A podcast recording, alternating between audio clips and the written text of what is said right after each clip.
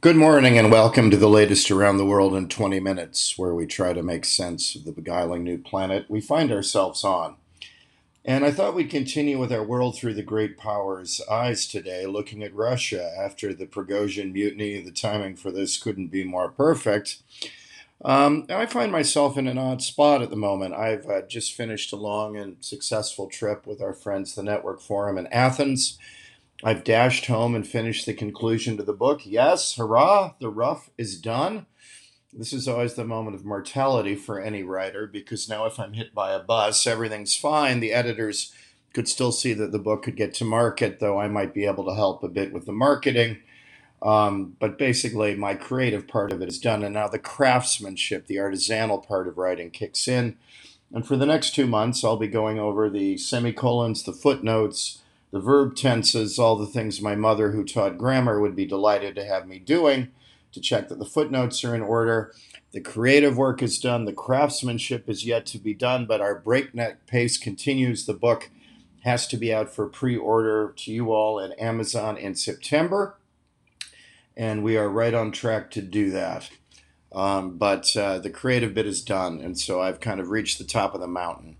And next week, uh, for great fun, and the irony is immense, I'm off with my friends at Investec, uh, Chris Sanford, and the crew. A Fourth of July speech to the defeated British on what the Fourth of July meant, uh, the basic innovations in American strategic thinking over the last 250 years, and then a wonderful American barbecue, uh, which I'm really looking forward to. Uh, the two days I'm always lonely uh, when I lived have lived abroad for all these years. The two days I really miss being home are the two uniquely American holidays, which are my favorite: the Fourth of July and Thanksgiving. And it's great this year to have a chance to spend it with my British friends, thinking about our revolution and what it means.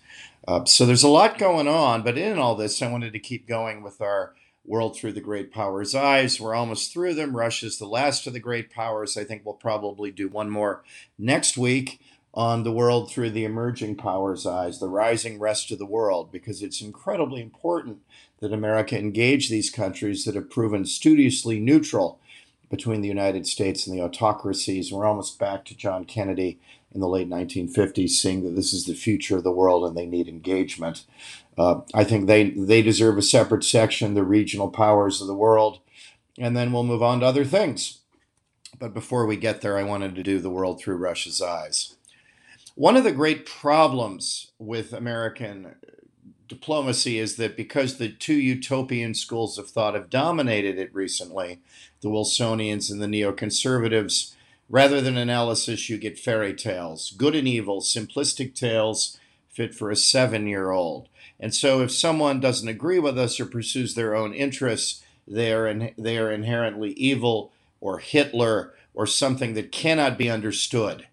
Uh, that's what's being said here. Uh, by the way, Vladimir Putin is indeed a very bad man, and I don't want him dating Matilda anytime soon. But beyond his being a bad man, importantly, can we discover motivations of people who might be bad people, but who certainly don't agree with us? And you can't just say they're evil, walk away, and let their, that be the end of it. You have to study what it means to be different, evil, or a bad man, but what the motivations are of people. And that's what realism is so incredibly good at. Looking at the world from other people's shoes, learning their biographies, learning the history and culture of a country, and then seeing how they might look at the world rather differently than we do. And there's no better challenge for this than for Russia.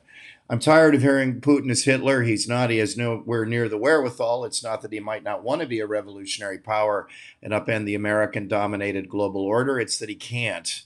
And so that's a silly argument. Uh, it's not that he's evil. He's certainly a bad man who does horrible things to people like Navalny. Nobody wants to get near a window who's an enemy of Putin or they run into difficulties falling. Uh, he's a KGB officer to the tips of his fingers, and people mysteriously fall out of windows, get poisoned, etc. No one's doubting that. But that obscures the strategic rationale behind what Russia's doing. And it isn't unknowable and it isn't down to evil and it doesn't mean he's Hitler. And you can't just write everyone off with these simplistic fairy tales. If you're going to make the world better, you don't want to feel good, you have to actually do good. And to do good, you have to look at things as they are and try to make them. So let's look at the world through Russia's eyes. Why did Putin invade Ukraine? With, a base understanding of Russian imperial history, understands this, and it makes eminent sense. Putin is pursuing a playbook that not only is it tried and true historically and organically part of Russian political and strategic culture, it's worked three times in the last 300 years. It's demonstrably paid off. And so for him to pursue that policy a fourth time doesn't make him mad or Hitler. It makes him a part of Russian culture, and actually, he goes back to a very successful model. The model worked against Charles XII in the 18th century, who was trying to eradicate Russia. Napoleon in the 19th century, same deal, when the French Grande Armée made it, in fact, all the way to Moscow. And Hitler in the 20th century, where they knocked on the gates of Moscow before Operation Typhoon ran out of steam in the horrible Russian winter of December 1941.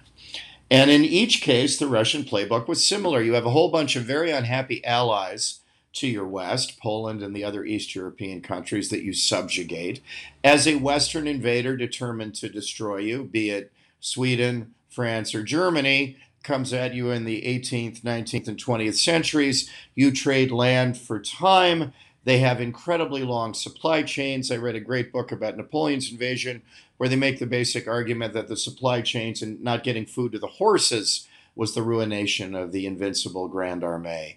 Uh, that again, logistics laid the French low. These incredibly long supply chains as they have to trade land for time, and then winter comes on and finishes off the rival in each case. And this has worked brilliantly well. And what Putin was complaining about before the invasion of Ukraine was this loss of czarist strategic depth. That with Ukraine tilting and pivoting to a pro Western position following the end of Yanukovych and the advent of the Maidan Revolution, that now there were allies of NATO just, you know, 16 minutes missiles away from Moscow. There was no strategic depth. And Putin has stro- striven mightily, even before Ukraine, to more strategic depth. That's why he fought the war with Georgia. Check, the Caucasus are back in line. Uh, Georgia and Chechnya come into play. Check. Belarus is now again a satrap of Russia. Check. But strategic depth, that's a good start for the necklace around Russia. But strategic depth doesn't work in what used to be the Soviet near abroad, former Soviet states. He knows he can't do Eastern Europe anymore, but the former Soviet states are what Putin sees as his sphere of influence. None of this works without Ukraine in terms of depth. Just look at a map. It's central and far too big. If it is not pro Russian in orientation, the whole czarist theory of trading land for time goes entirely out the window. And so that's the reason that Russia wanted to invade and dominate Ukraine, because they wanted to restore the 300 year policy of strategic depth. One of the problems with the conferences I go to is people are always talking about something new, and often it isn't real. They've reinvented something. As I said to the bankers at the last meeting, stop trying to reinvent banking and merely have enough money for the deposits on hand. Nobody wants you to reinvent or get fancy with anything after the 2008 9 financial crisis we just want you to go back to being, you know, bankers. And similarly, with not studying history, the people who do poli sci in my field are constantly trying to reinvent new things rather than looking at the lineage of fine things that explain why people behave the way they do. And that's history. Knowing Russian imperial strategic history eminently explains what Putin's doing, which is why my firm, unlike every other one I can think of, called the invasion within two days. And someone was taking issue with us at the conference. We should scream our call record, good and bad, to the rooftops. Explaining things after the fact isn't analysis. Anyone can do that. It's explaining them in the fog, seeing clarity in the fog of war. That's what explains things. That's what makes sense of things. That's adding value analytically. In our call record, we've got 18 of the last 20 right, is the best in the business. I wish it were 20 out of 20 when we're wrong, I will more than more more than frankly admit it. It, it causes me great sorrow, but I will. But some of my colleagues are so bad, they've stopped making calls because they're so bad at it. They're below the monkey score. An ape would get 50% of the calls right, and they're below that. So their way of dealing with this is simply to stop at making predictive calls. Without that, without seeing the general trajectory of what's going on, we're adding no value. And we're proud to say we do that. not always by looking forward, but sometimes by looking back and seeing how patterns have evolved in history. Again, history doesn't repeat itself, but it certainly rhymes. And in Russia, if you can't see the rhyme, you don't know anything about Tsarist history. And Vladimir Putin certainly does. And that's the reason we call the invasion within two days. Um, that's what Russia's doing. Russia, then, of course, gravely miscalculated. As everyone knows, that Putin packed dress uniforms with his troops. They had to lug this around the battlefield. And they assumed that they would take Kiev in about three weeks. Um, obviously, as always in war, that there's this you know we'll win by Christmas attitude. That's always a sign of Titanic style danger coming and the Russians miscalculated. What did they do wrong? Well, the plan, the initial plan, was far too complicated. Uh, there were three prongs of the assault. The Russians don't do this well. They're not great strategists. Russia is good at heavy armor and artillery. It's bad at logistics and it's bad at strategy. And this has been true, again, since Tsarist days. The plan was too complicated. They underestimated Ukrainian nationalism. They thought the east of the country would actually fight for them. The problem is they believe their own nonsense. Um, I learned this in Iraq. This is often the problem, not conspiracy theories, not Macbeth, but Hamlet, different Shakespeare play, where people believe their own nonsense and make terrible mistakes. Um, and then they didn't count on the West to supply Ukraine to the extent that it did. They thought it would be more like 2014 when they started invading through proxies and took Crimea, and it wasn't. For all these reasons, the invasion didn't work. But what's followed since has been a stalemate, and it remains a stalemate. The really striking thing about the Prigozhin mutiny isn't that it weakens Putin, it's that after the mutiny, we're pretty much where we were before the mutiny. The Ukrainians still didn't use this period of chaos to break through Russian lines because simply they can't. Notice the deafening silence from the center left Ukraine cheerleading mainstream media. Not a peep out of them. That means things aren't going well. As even President Zelensky had the good grace to admit, the invasion or the counterattack, the counteroffensives in the summer are not going as well as he had hoped because the Russians have dug in, a thing that they're good at, and it's now trench warfare. Notice again, you don't see pictures of the war in the way you did in the exciting days, the heroic days when the Ukrainians repelled the Russians from the gates of Kiev, and you could look at tank warfare. It was mobile. Now you don't see the war. Why? Because to see the war would simply be watching artillery shells being lobbed at each other. It doesn't make for good television. Although there are terrible casualties, as the thousands of people who died over Bakhmut, a city like Verdun in World War I, as they wrote in City AM this week, of no strategic significance, where the ego of the two leaders got involved. The Russians finally took it for almost no strategic effect at thousands of casualties. But despite these tactical advances, which are very minor, that the Russians made in the spring. They made no strategic breakthrough. Look for the Ukrainians now to do the same. They will regain a little bit of territory, but it will not strategically change the course of the war. They will not break through. Roughly 20% of Ukraine is under Russian occupation, but they can't bash onto Kiev or take Odessa in the south, but nor can the Ukrainians throw them out of their territory.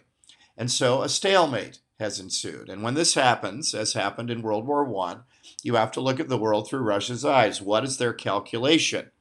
The reason that the fighting goes on, and I learned this from my work in Northern Ireland in the 1990s when I was involved in the peace process that Blair and Clinton initiated and did some work on that. As long as both sides have a theory of victory, they'll keep fighting. It's only when both sides or one side realizes they can't win that negotiations will start. And at present, both Ukrainians and Russians have a theory of victory based on this stalemate. And they start from the same point. They say, look, outside drivers are going to determine what happened as we've ground ourselves into a stalemate. Neither of us can punch through. So, as in World War I, outside factors matter. In that case, in World War I, it, it was will Tsarist Russia remain online? Will it keep fighting? And will the United States at some point enter the war on the side of what was known as the British and French Entente. Will they, in Russian Entente, will they enter the war on that side, or will they, or, or will they stay neutral, which will help the Central Powers? Well, the Russians left the war over the two revolutions of 1917, but ultimately the United States decisively entered the war in 1917 to push back the Germans decisively in 1918. In other words, it was these outside factors that matter. The great powers were in a charnel house, were dug in in trenches, and a stalemate had ensued. And it was these outside forces that determined victory in the war. And at the moment, there are two possible outside forces Western war fatigue and Russian war fatigue. These are the two factors extraneous to the fighting in Ukraine that will determine the conflict.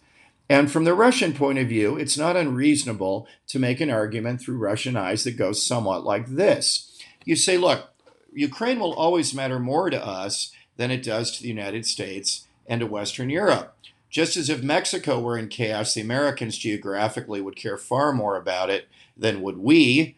So Ukraine matters far more to us next door to restore czarist strategic depth than it does to the United States, for whom Ukraine is a sixth order priority. The United States has no treaty commitments to Ukraine, no tradition of geostrategically working with Ukraine, no vast trade links to Ukraine, nothing.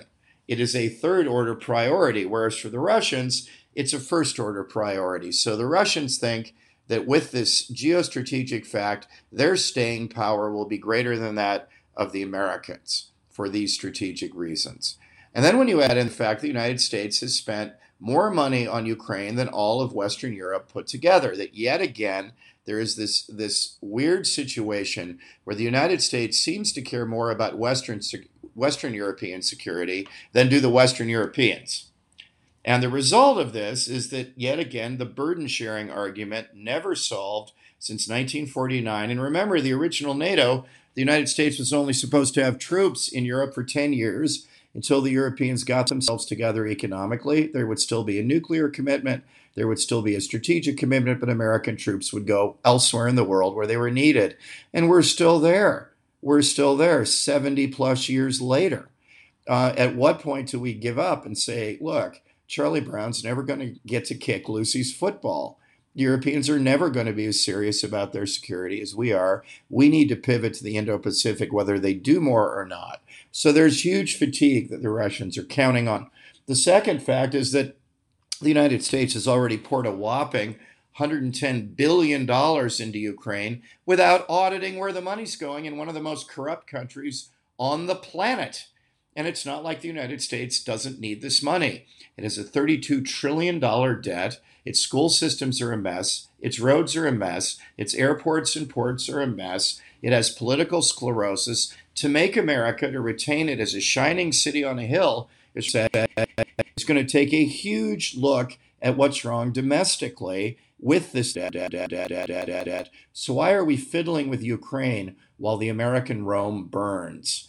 And these other factors, which matter far more to the United States, seem to be a positive sign from a Russian point of view. And then, lastly, politically, the Republican Party echoes this line that one of the two major political parties is showing real signs of war fatigue. And all the reasons, less than 50% of Republicans polled are for giving the Ukraine giving Ukrainians more. And in fact, they're for beginning usually to wind down a plurality, not a majority, a plurality for, are for beginning to wind down significant aid to Ukraine over time, to tell them it's about time you cut a deal. And we're not going to give you a blank check, an unaudited blank check, given all the gigantic problems we have at home and abroad, where the Indo Pacific is certainly a first order priority and the most important region of the world where the two superpowers, the United States and China, are vying for dominance. Why are we worried about, yet again, this sixth order priority, like Iraq, like Afghanistan, throwing hundreds of billions of dollars at a stalemate? And that's roughly the Russian theory of victory, which means if Donald Trump or Governor DeSantis, who are the, by far the two frontrunners so far for the nomination, both of them would hold to this view and Ukraine aid would be wound down. So that's the Russian argument for why the war ought to continue, which makes plenty of sense that the Russians' vaunted ability, anybody who reads good 19th century Russian literature, the one thing that shines through is that the Russians are more than willing to suffer. Um, and, and they assume that the decadent West will not be willing to suffer. In this case, for areas that are of less importance to it, when they have massive problems internally in the United States and when the Europeans are not yet again paying their way. So, for all these reasons, the Russians say, let's hang on from the Ukrainian point of view, the view is that look, the Prigozhin mutiny may have been a one day thing, more comic opera than Wagner. But ultimately, this is a sign of how brittle uh, Russia is, that the command structure is spending its time fighting each other and finding scapegoats for why things aren't working. That will get over time a better use of advanced NATO weaponry. They get better training with it all the time, as the HIMAR missiles showed. And so, as we get better at using American wherewithal, the Russians will continue not to make gains. And as a result, war fatigue will set in, particularly if Putin has to call up more troops. Up to now, Putin has managed to say that the war in Russia is simply a special military operation. This isn't Orwellian terminology. This is politically very important. If Putin says this is a general war that, re- that requires a general draft and a call up of millions of Russian civilians, suddenly that Putin owns this war. Why didn't we win in three weeks like you thought? You are the autocrat of Russia and you failed miserably in the first job of any autocrat, which is to be good at fighting wars. You failed miserably, and our son and the kid down the street died. And it isn't just the regular army and mercenaries like the Wagner troops and even reservists who are called up. It's now average people. He has so far desperately tried to avoid calling up any more reservists, let alone having a general draft. But at some point, he may indeed have to do this. And if Putin has to call these people up, it's then that war fatigue in Russia, when people are killed down the street, as the Americans found with the draft in Vietnam, that, that bringing home the war to people down the street, average civilians, and even more reservists, will put Putin in a place of genuine political peril, where some of the Siloviki, the hard men, and that's the only people who are going to take over, people to Putin's right, who don't criticize that he fought a war, but criticize how he's fought the war, which is so badly, one of the Siloviki in the military and intelligence or, or interior ministries, the hard ministries, will take him out. And that's the Ukrainian theory of victory, which has been encouraged by the Prigozhin mutiny, uh, just as a sign of the canary in the coal mine. Because of this, both sides are going to continue to fight on because the theories of victory still make sense. Until the United States twists the arm of the Ukrainians as an outside force and the Chinese twist the arms of the Russians, as a vital outside force for this, for this, for this to happen as long as these two theories of victory are upheld. The best time to start looking for peace will be late in the winter when we see that the lines tragically haven't moved at all. Our, our first, speaking of predictions, to those of you who don't think they matter, you're fools. The first prediction we made this year was that the war in Ukraine would continue throughout the year. And everyone at the time said that was crazy. There would be a settlement because of our understanding of history and these theories of victory that both sides have, the war, we said, would continue throughout the year. And sadly, that's on course. It's only on when one or both sides realize that stalemate is the name of the game and people bring them to the table or they realize the theory of victory won't work. It's only then that we can begin to look for moves toward a genuine negotiation that will end this war, probably on armistice lines. It will be ended as happened in Korea. There will not be some formal peace treaty. People will just say, wherever the fighting is in the Donbass, that's where we're stopping. That's probably the Korea outcome of 1950 53 is probably what we're looking at here. I agree with Gideon Rachman and others that this is, and oddly enough, much of the Washington foreign policy establishment have gotten this one right. Um, I think an armistice line is probably where we're going to head.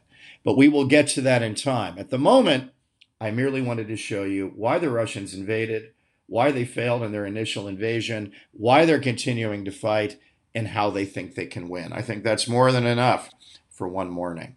So, thank you very much. I've enjoyed this as ever. For those of you who haven't subscribed, please do so. We're overwhelmed with subscriptions at the moment. It's incredibly exciting to be doing the work we can on the book on the politics in Washington, on changing the Republican Party, and on growing our community. So please do subscribe. And for those of you who've subscribed, please do give. We're only asking for $70 a year to give you this cutting edge analysis, which you don't hear from any of our rivals.